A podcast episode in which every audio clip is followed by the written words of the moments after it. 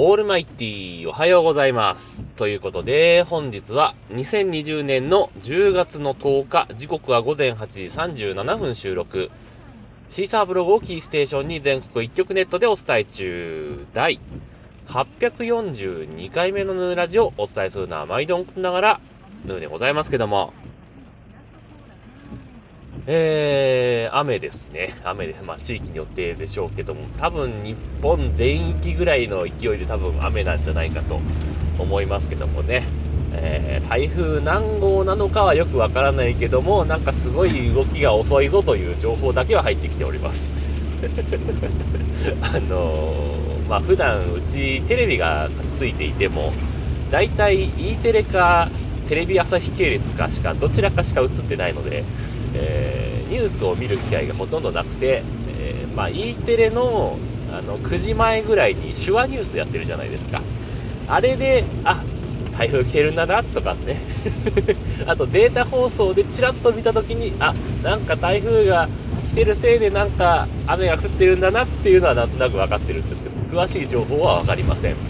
えー、まあ、そんなわけでね、もうこの雨のせいもあるんですけども、もうね、ずっと子供のね、通ってる保育園の行事がずっと潰れてて、やっと先月運動会ができたと。で、今月また別のイベントがもう1個あったんですけども、昨日、おとといぐらいに予定されてたんですけども、えー、それも中止と、この雨のせいでね、中止になりまして、結局、今年、今年度入ってできたイベントは運動会だけですねっていう。入園式もまともにやんなかったからね。うん、だから、なんつうかな、あのー、全然楽しみがないというか、まあ、保育園なんてしゃあないんですけど、ま、幼稚園の方がどうなのかっていうところもありますけどもね、えー、イベント多そうですけど、ねどんどん潰れていくので、先生も園児も親もなんかテンション下がりそうですけどね。まあ、それはいいとして。あのー、前回ですね、あのー、とあるカー用品店でオイル交換してもらったら、ついでになんかバッテリー交換しませんかみたいなことを言われて、あのー、3万円以上ふっかけられたっていう話をしたじゃないですか。でね、あの話の後ですよ。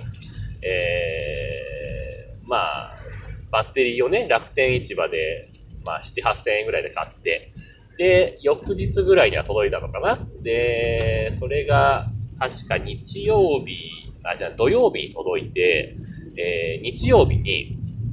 えー、やろうと思ったんですけど、ちょっと午前中用事があったんで、夕方にね、さて、バッテリー交換しようと思って、ボンネットを開けて、えー、バッテリーのあるある場所を確認しましてね。で、えー、っと、最初外そうとしたらさ、なんかやたらもう、あの、多分端子、端子というかボルトがもうガチガチに腐ってたんでしょうね。バッテリー外れなくてさ。端子のところが外れなくて、えー、これ困ったなと思って。で、ちょっと、あの、取りやすくするためにバッテリーをね、固定から外して、で、えっ、ー、と、端子から外しやすくしようと思って、ちょっと、ほんとちょっとですよ。あの言ったら1センチ2センチぐらいですよ。持ち上げたらさ、あの、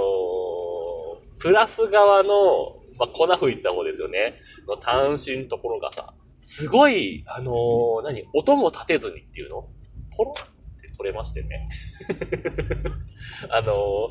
車体側から出てるケーブルから、なんかちょっと L 字の金具が出て、えっ、ー、と、そこからまた輪っかの端子になってるんですけど、その L 字になってる金具のところが、すごい、あのー、何、力を入れずとも折れましてね。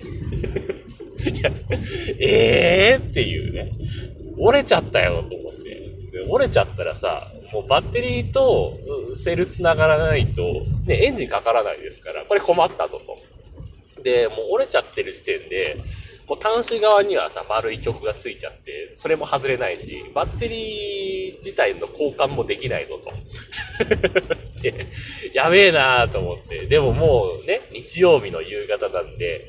これからね、ディーラーとか行っても、ちょっとこれは、時間かかった時にやばいぞと思って、とりあえず保留にして、えっ、ー、と、端子と端子を、何、結束バンドっていうんですか、あの、カチカチカチって言って、あの、ギュッて、あの、ケーブルとか止めるやつ。あれで、あの、ガチガチに2、3本で固定しましてね。とりあえずエンジンだけかかるようにして まあ、エンジンかかったらもう知らんぞという感じにしといて。で、まあ、あの、その場をやり過ごしたんですけど。で、え、翌日月曜日なんですけども、近くのトヨタを調べたら月曜日休みなのね。えー、で、えーと思って。で、火曜日はちょっと用事あって、水曜日も行かれなくて、で、えー、っと、木曜日か、昨日かな、えー、持ってったら、あのー、板金屋さんというかな、電装屋さんっていうのかな、なんつうの、電装部品をまあ、電材屋さんつうのかな？よくわかんないけど、なんかそういう、なんか、街の工場みたいなところを紹介されて、トヨタでね。で、まあそこに電話したんだけど、なかなか繋がらなくて。で、翌日電話かかってきて、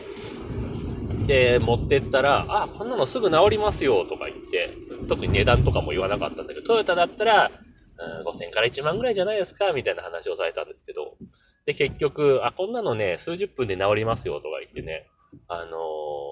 ー、じゃあお願いしますって、そのまま近くのスーパーで買い物をして、で、戻ってきたら、まあ、出来上がってるんですけど、あのね、あのー、だいぶ力技。銅板を何枚か組み合わせて、で、圧着して、なおかつ、輪っかもなんか、勝手に新しくなってるみたいな感じになってて、輪っかのこと何も言ってなかったんですけど、あ、すげえ新しくなってんじゃんと思ってね。え、すいません、これいくらになりますかって言ったら4000円でいいですよって言われてね。えー、そんな安くていいんですかと思ってね。まあ、あのー、部品代に考えたらそんな大したことないと思うんですけど、